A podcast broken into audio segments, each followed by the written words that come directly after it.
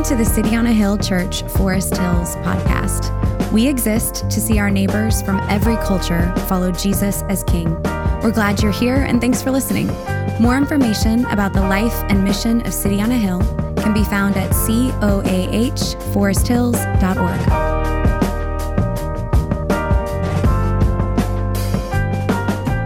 Welcome. Uh, again, my name is Stephen. I'm the lead pastor here at City on a Hill. I want to welcome you today. Uh, so glad that you are here with us. Um, and as you uh, are here today, we'd love to get to know you. If you are a guest, uh, we'd love for you to fill out the blue card, the connection card in your seat. Just gives us a little bit of contact information about you so that we can connect with you and help uh, connect you to what's going on here at City on a Hill.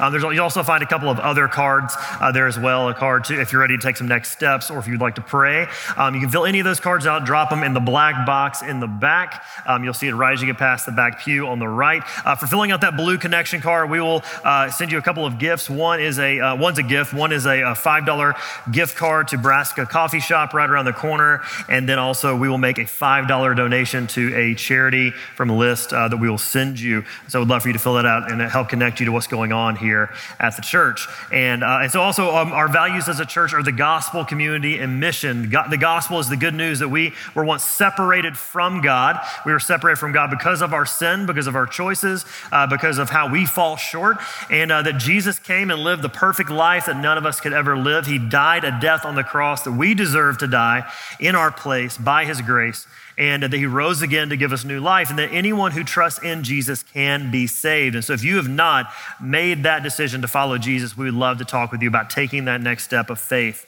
Um, secondly, community, that God created us for relationships. He created us to uh, be with other people. And we believe that as the church, God is creating a new community, a new community of people who are be shaped to be his family. And so uh, we, we live that out together as a church. And then mission, the good news is just that it is good news. We tell other people about Jesus and we live lives shaped by what Jesus has done to live for the good of our neighbor and to bless our city. A few announcements before we jump into the text. I Just want to remind you of our, of our Christmas schedule of what's coming up here at City on a Hill over the next couple of weeks as we wrap up the end of the year. Uh, this coming Saturday, we're having a lessons and carols service on Saturday night uh, this coming Saturday. Um, and this is an incredible uh, old tradition of the church that we're kind of putting our own new City on a Hill spin on. And so right now, um, the, over half the spots are already taken. So if you are looking to be a part of this service, be sure to go to the event page, follow through to the Eventbrite link, and register. You have to register to be a part of this because space may run out. So we want to make sure that um, we can do that. And we have a lot of neighbors and friends who've jumped in to be a part of this. So use this as a way to invite friends and neighbors. Uh, coming up on Christmas Eve, we're going to be having a service with our other City on a Hill congregations in Somerville. Um, and so, well, there's information on the page about that. Um, the uh, the 26th, the day after uh, the day after Christmas, we're having an evening service in in Newton with our City on a Hill Brighton congregation, and then coming up on January 2nd, uh, we're going to have a joint service with our Brookline congregation. So we're going to make the rounds this holiday season. Uh, this is also a way for all of our our volunteers to get a break um, because as we think about uh, the holidays, this is a good chance for us just to rest and reset. And so we'll have information about that. We'll also have information on there about uh, ride share. So if you don't have a car or you need a ride, let us know. We'll make sure that we get you to those services. So if you show up here on the 26th or the 2nd, you will be all by your lonesome. So um, we'll make sure you get that information. Uh, next week, we're going to be here worshiping uh, our, uh, as a Christmas service, but we're going to be taking a break next week from the book of Ephesians, and we're going to kick back off at Ephesians in the beginning of the year. We'll have a Christmas sermon next week. And uh, this morning, as we continue in Ephesians chapter 4, you'll may, you may notice that we did uh, verse 12 twice. We ended, it, ended our, our scripture reading with it last week. We're beginning it this week. Kayla, even as she said, she said, I'm beginning in the middle of a sentence. I said, I'm sorry for the grammar people. Um, we're beginning in this spot because uh, uh, Ephesians 4:12 is a really important verse. It is a kind of a swing verse in the middle of Ephesians chapter 4. Um, I don't know if you, any of you like old westerns. Um, my stepdad Paul loves old westerns. I don't know if there's a certain point as a man where you just are obligated to love westerns, but there's a certain point where I think all men just love them. And uh, and if you watch an old western, one of my favorite things to watch is when they swing the saloon doors open, and the saloon doors are on these giant hinges that, and it leads you from the outside to the inside. Side. Uh, Ephesians 4:12 is a bit like a hinge. Uh, it's the hinge that verses 7 through 16 swing on. And last week we looked at verses 7 through 12, looking at the task of our unity that we need to. These are the things that we need to do to secure the unity or to live out the unity that God has given us. And so, really believing that if we tap into our God-given gifts, we use the diversity of abilities and giftings God gives us, we equip every member of the body, then, and every member is doing their part, um, we are going to see God's church grow. And this means that every member matters. This means that every member is needed. And this means that every person is playing their part. So that's the task. But the vision and the goal we see hinges and shifts on verse 12 through 16, showing us what we are actually working toward what we are growing into, who God wants us to be. And the reality is that if we keep going, we keep equipping, we keep releasing, we keep sending, we will eventually reach maturity as a church. I've said this multiple times. The city on a hill has not arrived. We are not there yet. We are a church that is a little over a year old. So we are just getting our feet as a church, and we are just starting to become who God wants us to be. And in fact, we are constantly becoming this group of people.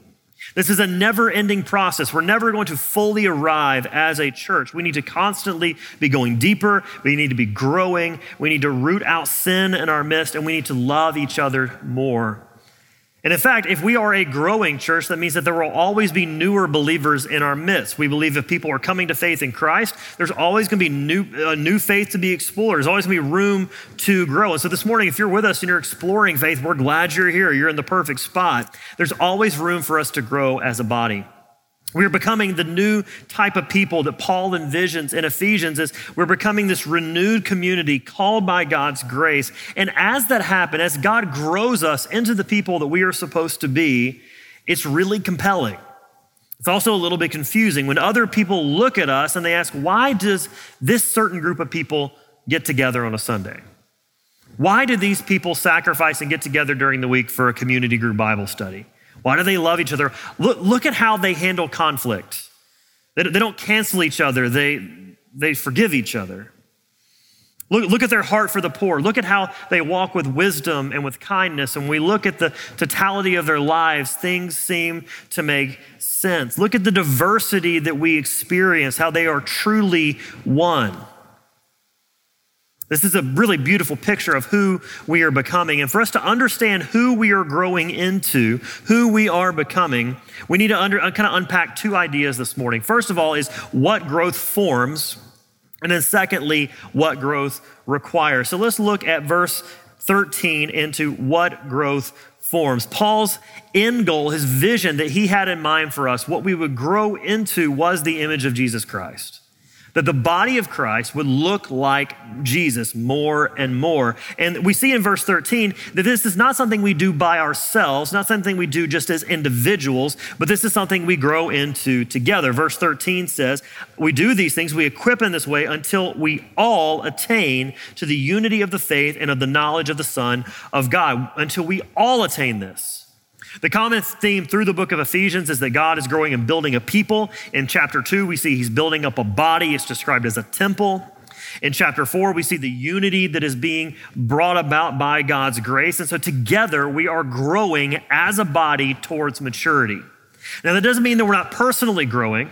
It doesn't mean that we're all not, it doesn't mean we're all growing at the same pace, but it means we're growing in the same direction. We're in this together. The words we all means that we are moving as a unit, which means that my joy is intrinsically linked to your joy. When you find joy in Jesus, it increases my joy in Jesus. When you grow, it provides opportunity for me to grow and vice versa. As you grow in your gifts and you use the way that God has wired you and gifted you for the body, I benefit. I grow. When you express Christ like love and joy to another, others grow. In other words, if I don't win unless we win. It's like a four by 400 relay. I don't know if anybody ran track. And, and, and it doesn't matter how fast you are on your one leg. You could be the fastest person on your one leg of the four by 400, but if nobody else finishes the race, nobody wins. We, we all need to grow together and do our part to become who God wants us to be. And what this means is because we're on the same team and we're in this together and our, our destinies are tied to one another, we have to cheer for each other. We have to encourage each other. We have to press each other on towards Jesus. And I want us to build this culture into our church, this culture of honor that when we recognize and see someone else growing, we say something about it. We see someone else changing, we say something about it. We see someone else serving well, we encourage them in that because as we do that, we press each other towards Jesus. We're all in this together. We're all doing this, as verse 13 says, to attain to the unity of the faith and the knowledge of the Son of God. Now, if you were here two weeks ago, you might be thinking, wait a minute, I thought you said that we don't attain unity, that we don't attain or earn this type of unity. Well, we don't, but it's not like kind of how you think. We don't attain it in the sense that we created it. It's like if you had a rich uncle, and in this illustration, it's always a rich uncle. I don't know why, but you have a rich uncle who dies and leaves you a fortune. All you have to do to receive this fortune is you have to sign the agreement, you have to go down, open the lockbox, and take what is yours. The question is, is did you attain that inheritance by earning it? No. Did you attain that inheritance by creating it? No, you attained it by taking hold of it. You made it your own. What's meant here is that we attain the unity of our faith and the unity of the knowledge of the Son of God by grasping it, by taking hold of it. In chapter 4, verse 3, it said that we maintain the unity that Jesus bought for us on the cross by making this visible. And we do this until verse 13 that we fully grasp, we fully make actual the unity that we have, that we keep equipping, keep using our gifts, keep caring, serving, loving, giving until we all look like Jesus. And Paul gives us in these verses, he gives us kind of one path and two visuals to describe the same reality. He gives us these to, to show us the same goal and what we are growing toward. In the, second half of verse 13, he says, To the unity of our faith, of the faith, and of the knowledge of the Son of God. Richard Coekin says that this unity in faith means a shared and true understanding of God revealed in Christ as he is revealed in the Bible. That we are growing together with a greater symmetry, a greater understanding, a greater clarity of who God is as the Bible reveals him to be. Who Jesus is and what he has done. So, Paul's path and his goal is that we would increasingly know Jesus, that we would increasingly trust Jesus. We would increasingly, as we see who Jesus is, our hearts will be thrilled with delight and joy.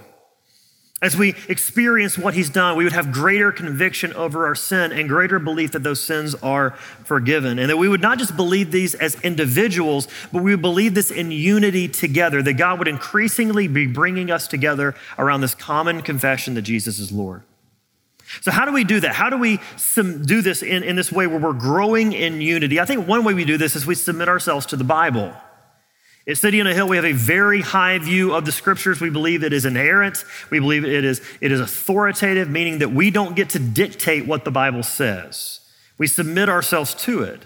That's why often the majority of the time we go through books of the Bible from the beginning to the end because we believe that we can't, don't get to skip over the stuff we don't like. We have to walk through these things. And, our tendency when we come to the Bible is our tendency is when we run across something we don't like, we either reject it or we rationalize it. We just reject it and say, ah, I'm just, I'm just going to ignore that part. I'm going to pretend like I didn't see it. Or we rationalize it away and say, you know, that was just, that was the first century AD. I don't know what they were doing back then. I mean, it was, it was the context, it was the culture. We try to do those things, but a, a commitment to submit ourselves to the scripture is to say, whatever the scripture says, I'm going to submit, submit myself to it. I'm going to be changed by it. And that's why every week, as verse 11 says, that he gave us apostles and prophets and evangelists and shepherds and teachers, we have leaders who are going to give you the gospel every single week. We have leaders who are going to give you the Bible every single week because we believe that through the faithful preaching of God's word, we change and we grow towards Jesus. We also do this through self examination. We examine our hearts and we examine our body in light of Scripture and we look for what's off kilter. It's a bit like tuning a guitar. If you're tuning a guitar, you're listening for what's not in tune. And you adjust it and you tweak it till you get to a place of it being in tune. But here's the thing about tuning a guitar if you play guitar long enough, what happens? It eventually gets out of tune. It's a constant process of tuning in to, the, to, to get the guitar in tune. Faith and knowledge are like this because they feed each other. As we trust Jesus and we're exposed more and more to the knowledge of the Bible, what happens is it creates a deeper trust. And as we trust him even more, it creates a deeper desire to know him. As we, we look at Jesus and we say, I really truly believe that Jesus has forgiven my sins. And then we read the scriptures and we see again and again, time and again, how God is a forgiver of sins, how he truly loves us. It just deepens our desire to know him. And when we do this as a community, it creates awe. It creates wonder as God's people. You look at, the, at Acts chapter 2 as they submitted themselves to God's word together as a people, as they let it deeply root itself in their hearts, it created awe. I was reading the Bible with a new believer a couple of years ago, and, and we were reading across John 3:16, for God so loved the world that he gave his only son, that whoever should believe in him would not perish but have everlasting life. And this guy looks at me and he says, That's in there? And I was like, Yeah, it, is. And he's like, like really, like anybody who trusts Jesus can be saved. I'm like, yeah. He goes, that's really cool. I want to read some more. What happens is that as we receive new knowledge, it stokes our faith and our desire to learn more. As we seek to more fully trust and follow Jesus, Paul gives us a visual model of what we're actually growing into. We're longing after knowing and trusting Jesus. And he says that what we're doing is we're growing up into mature manhood. Now, remember, Paul is talking about the body itself. He's not talking about individual pieces of the body. So, this is not excluding women. This is actually just giving a picture of who we are growing into. And what Paul's sort of describing is that we are like a 13 year old boy who's like five foot three and has a size 11 shoe. Okay, I know that because I was that 13 year old boy. And you would look at that boy and you would say, he's going to be a big one, right? He's going to be tall because look at the size of his feet. I was a 13 year old boy who had an extra large Tommy Hilfiger shirt. And so it was like a nightgown, and I think I could still fit into that thing, but I had to grow into that stature of manhood. In the same way, we are growing up from the stage of awkwardness as a church into who God wants us to be, the stature of full and mature manhood. In other words, we're called to spiritually adult. We have to grow up. And we, we, grow, we grow up and we grow into the picture of this is the measure of the stature of the fullness of Christ. What's Paul saying? He's saying, We're not there yet. Just like that 13 year old boy, you can see the potential. You see how big he can be. You see the type of man he could be. But he's just got to fill out, he's got to grow. And for us, Jesus is the goal. He is the model. He is the picture of who we are to more, more fully and increasingly look like. That as we see the character of Jesus, we should reflect the character of Jesus. As we experience the love of God, we have to start expressing the love of God. As we come into contact with the truth of God, it transforms us. As we see that Jesus is holy, we become holy. As we experience his goodness, we rest in that and we aspire to be like that. And by giving us this model, this goal, this picture of what we are growing up into, Paul is not, he's not constraining our growth. He's actually directing our growth. He's giving our growth form. The world will tell us that growth is the same as self actualization, that you just need to become whoever you want to be. Whoever you want to be, whatever you want to be, you become that. And the idea is that growth comes through freedom. Once you remove the restraints, you can truly grow. But it's like concrete. If you just pour concrete out on the ground and expect it to become a sidewalk, you're going to end up with a pile of concrete. But in order to create a sidewalk, you have to make some forms. You have to create a pathway in which that, that concrete can settle and form. It needs a form to direct it where to go. It needs parameters that it can solidify around and become what it's intended to become. And as Eric Mason says, for Christians, to be a Christian means that God has become our point of reference and framework. We are growing into and being formed by who Jesus is. We need to know what to grow up into so that we can become mature, so that we can deepen and strengthen our faith. As verse 14 says, that we no longer would be children. We would no longer be children in the faith, tossed to and fro by the waves and carried about by every wind of doctrine, by human cunning, by craftiness and deceitful schemes. Every single one of us starts out as an infant. We start out as a child. And we see here, in what's interesting about verse, uh, uh, verse 14 is that if you look at that, it's in the plural, it's children. Verse 13 is, is about being one. When we think about children, it's a bit like concrete without a form. They just, it just goes everywhere, they run everywhere. If you ever tried to corral children around one common purpose, it's really difficult. If we don't have something forming us, if we're not growing into maturity, each one of us will go whatever way that we choose. We all start in a place of infancy. When you were born into this world physically, you were born as a baby. You were not born as a full grown man. You were born as a child. We all start in that place, but it's normal for us to grow up. No one lives in a perpetual state of infancy. And it's, it's spiritually, we start as infants. John 3 3 says that Jesus answered, uh, Truly, truly, I say to you, unless one is born again, he cannot see the kingdom of God. We have to be born again. We have to take on the state of spiritual infancy. Again, in three, uh, John 3 7, Jesus says the same thing that we must be born again. You start as a spiritual infant. This is humbling. It's humbling because no matter how successful you are, no matter how good you think you might be, how moral, no matter how much you think you're crushing it at life, you need to be born again. But it's also hopeful because no matter what your past is, no matter how bad your life has been, you get a fresh start with Jesus. And it's also incredibly beautiful. The church is the one place where you're not graded on your portfolio, you're not graded on your performance, but you're graded on the finished work of Christ, which means that someone vastly different than you can teach you.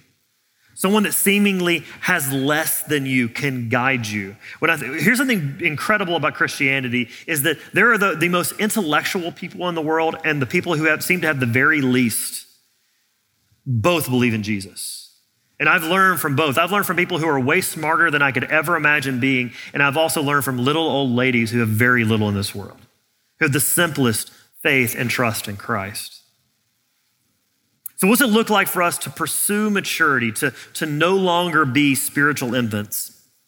Well, in First John, John describes three phases. And I don't want to talk about three types because I really don't want to communicate that there's some sort of higher plane of Christianity that you need to, some sort of secret knowledge. But there is a path that we grow on, kind of three phases. And when we look at John's encouragement in, in the letter for, in First John, he gives three different encouragements for kind of encouragements for three different phases. He gives an encouragement for young Christians. He describes them as children or infants. And he says in this, he says, Your encouragement is that your sins are forgiven and that you know the Father. When you're new in the faith, you constantly need to be reminded that you're forgiven. You constantly need to be reminded that God's not going to throw a lightning bolt through your chest every time you mess up that you really are fully accepted and loved based on Jesus' work for you, that you're truly forgiven, that the Father is not leaving you. Now, all of us need that. But when you're a new believer, it tends to be up and down because young Christians often will rule themselves by experience. They are a little bit like physical children because children have mood swings. In one moment, the world's great, and the next moment, the world's falling apart. It can all be over a chicken nugget. Like the world is falling apart. We can do that spiritually, that we rule ourselves by experience that you feel, when you feel forgiven, you feel like God loves you. When you feel like God's close, you, you, you base your relationship on that. When your prayers are being answered, you're ruled by that. And this is why verse 14 is such a temptation if you're a young Christian, because it's easy to get tossed to and fro by the ways of life. It's easy to get blown about by every wind of doctrine and every bit of human cunning and craftiness and deceitful schemes because the roots of your faith are not very deep. And what Paul or what John is telling them is he's saying, I want to remind you of the firm foundation you have in Jesus that is not going to be taken away.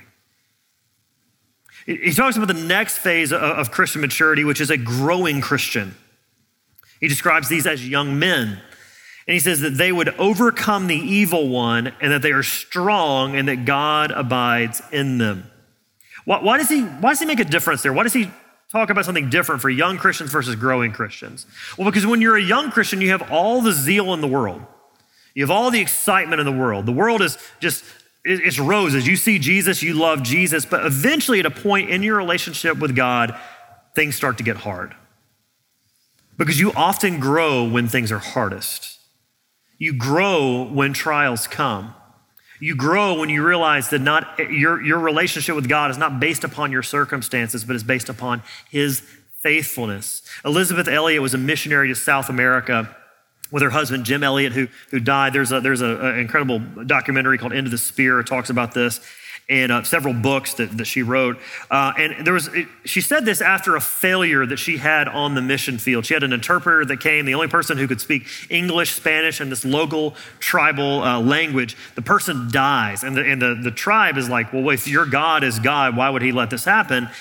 And she says this, this was incredible. She says, Now in the clear light of day, I see that God, if he was merely my accomplice, he had betrayed me. If, on the other hand, he was God, he had freed me. I find that I no longer arrange my life in an orderly succession of projects with realizable goals and demonstrable effects. I cannot designate this activity as useful and that one as useless, for often the categories are reversed, and even more often I am at loss to apply either label, for the work in the end, as well as the labeling, is God's. The faith that endures is the faith that God keeps. And God is the one who's keeping us so that when the trials of life come, we realize God is with us. When you're a growing Christian, you sometimes grow most when your prayers are not answered. You grow most when you go through a dry season. You grow most when you have a dark night of the soul. And what you realize is that God is still with you and God is still holding you. The third phase is, is a maturing Christian. Uh, John describes these as fathers. And he says, he says this encouragement to the fathers. He says, You know him who is from the beginning. What does that mean? It means that you've been through the storms. You, have weathered them. You've, you've seen fads come and go. You've felt the sting of living in a broken world, and you've had a faith that has stood the test of time. Maturing Christianity is a steady faith because zeal gives way to deep and satisfied joy in God. It leads to this deep conviction that the Lord will work and he will change you at his pace. And so, what it means is that you can be faithful. You can read your Bible and you can pray and you can serve and you can give and you can care and you can rest because God has been there with you from the very beginning and he has always come through. For City on a Hill, we are a bit like that 13 year old with big feet. We look like a grown up at times, but we have some growing up to do. It'd be easy for us to follow every theological fad. It'd be easy for us to look at every new spiritual practice, weigh in on every cultural debate on Twitter, shift with the winds of culture and adjust what we teach to make it more palatable. But the reality is, is the gospel, the Bible, has always offended every culture in human history. It's just a moving target. So, what we have to do is we have to grow, each of us doing our part, going deeper, loving and trusting Jesus more. And as we do that, we begin to dig deep roots that allow us to stand against the trials and the struggles of life, that creates great joy, and we become this city on a hill for others. For us individually, we are individuals who make up this body. We each need to take the next step. If you're a new Christian, you're exactly where you're supposed to be. To be. Don't lament your, your, your spiritual infancy, but take the next step of faith, press in, find someone that you can look to and look at and pattern your life after. Who at City on a Hill can help you grow by modeling your life after them? If you're a growing Christian, don't fight the struggle. Embrace it. Rest in God when bad things happen. And maybe you're in a place where you're a growing Christian, but you actually need to be a maturing Christian, you're kind of, some of us are honestly perpetually 13. We're perpetually believing that someone else is going to aid us in our growth when we actually need to be aiding someone else in theirs. Who could you be pouring into? Secondly, what does growth require? What growth requires is that we become all that God wants us to be that we, we need each other. And we do this by giving each other the gospel in word and in deed over and over and over again. That is not sexy. That, that, that's not the next big program. It is spectacularly boring. Jackie Hill Perry says that mind renewal is a slow, active work. In it, we let God's word tell us how to think and see and feel. Then life begins to change as the mind changes. This is what Paul describes in verse 15 as speaking the truth in love. Now, speaking the truth in love is a corrective for two tendencies that we all have. Some of us are all truth, there is no love. It is all fastball. There's nothing else. Is is I'm just you know I'm just telling it like it is, and and you know facts don't care about your feelings. Anybody fall into that category? I won't make you raise your hand. Um, it's a little bit like it, it's not like Festivus. Let me if anybody ever watched Seinfeld and they had Festivus, which was the alternative for them for Christmas and Hanukkah. Some of us believe that we are just here to air grievances. It's not all about truth. It's not also, it's not all love. Truthlessness is toothlessness. If it, is true, if it is, has no teeth to it, it's always affirming. You never push back. It's like a jellyfish, it has absolutely no form. The sense here, and it's a little tough to get this in English, is that we are truthing in love. We're being truthful in love, not just in our words, but in our actions. Paul told the church in Corinth, let all that you do be done in love. And the type of love that we do this in matters, but it's agape love. It's not simply brotherly love, it's not simply affection, but it's that we give and live out the truth with one another sacrificially for the good of others, even if it personally costs us something. And what this looks like in a church is robust, healthy, humble, gospel saturated relationships. This is speaking the gospel to one another. And just a couple of steps that we can take to kind of help us think through how we do this. Firstly, is that we share how God's at work in you. When you're talking to another person, be proactive. Talk about and share how Jesus is shaping you, where you're encouraged, what you're reading in the scriptures, how God is changing you. The second thing we can do is we can ask for evidences of grace. When you're talking to somebody, say, hey, how is God working in your life? How are you seeing Jesus as, as, as good? How are you seeing him as, as lovely, as beautiful? Thirdly, when, when someone brings something up, we can press in. We can say, How does the hope of Jesus speak to this situation? And then lastly, we can help people reframe with Jesus in view. Here's how this works out with Jesus being our good shepherd. What this requires is it requires a type of proximity that we decide to be in each other's lives that we're consistent, that we're committed, that we're available, that we never grow and change. I'm actually gonna have Matt and Heather come up here for just a second as well. Matt and Heather, come here. I, I, we have, we're gonna have a visual, uh, a visual uh, example here. This is also about our posture. So Matt and Heather stand here. Matt, I want you to look as, as like unapproachable and as possible. Heather, I want you to look as, as, as open and as lovely and as willing to receive. What's that? Okay. Well, well, it's the same thing. A lot of people, it's unapproachable. So he- Heather's smiling. She's got her, she's got her hands crossed. There you go. She can pull her mask down. Matt's like looking down. He's being all emo. He's doing his thing over here. Which one of these people do you want to have a conversation with? Heather. Because the posture that she has right now is a posture where she's open. She's not closed like Matt. She, she's leaning forward, she's not leaning back. For many of us, we have to have a posture and a proximity. Thank you, we're, we're done. Uh, we, we have to have a posture and a proximity um, where we're allowing other people to speak into our lives, where we're positioning ourselves where other people look at us as a safe place, a, a people who have time for them where we can speak in with good news. See, growth requires whole life submission to Jesus.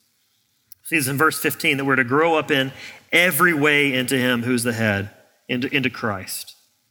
It requires whole church uh, participation when each part is working properly, and it requires that we are wholly dependent on Jesus to do it, from whom the whole body, joined and held together by every joint with which it is equipped. Jesus is the one who holds us together. For City on a Hill, this means that everything we do, everything we believe, every aspect has to be informed and transformed by the gospel. It means our approach to justice. It means who belongs, how we celebrate, how we mourn needs to be imbued with Jesus. We look to him who holds us together, who builds us up, and who frees us, and we trust that he's doing the work to build his church. Personally, where do each of us need to grow so that the body can grow? Where we each need to grow so we can become all that we can be, that we can all do our part. It's kind of a silly example, but if you've ever seen the movie Elf, I love Elf. It's one of my favorite Christmas movies. There's a scene toward the end where Buddy's biological dad is refusing to sing uh, Santa Claus is Coming to Town, and they're needing Christmas spirit to get Santa's sleigh off the ground. And Buddy's little brother is getting mad at his dad. He finally busts out into song as the sleigh flies over the top of their heads. Every person had to play their part for Christmas to come. In the same way, every person has to play their part in longing towards Jesus for the church to become who we're supposed to be. Maybe it's, it's growing in your gifting, like we talked about last week. Maybe it's compassion towards someone that you tend to struggle with, or maybe it's just the depth of your belief, the depth of what you know about God's word, the steadiness of your faith. When each of us grows, we experience the growth of the body in love. So that when times get tough, we realize that God is holding us. When we celebrate, it's sweeter. And then when we rest, we rest believing that God is making us who we're called to be. Let's pray.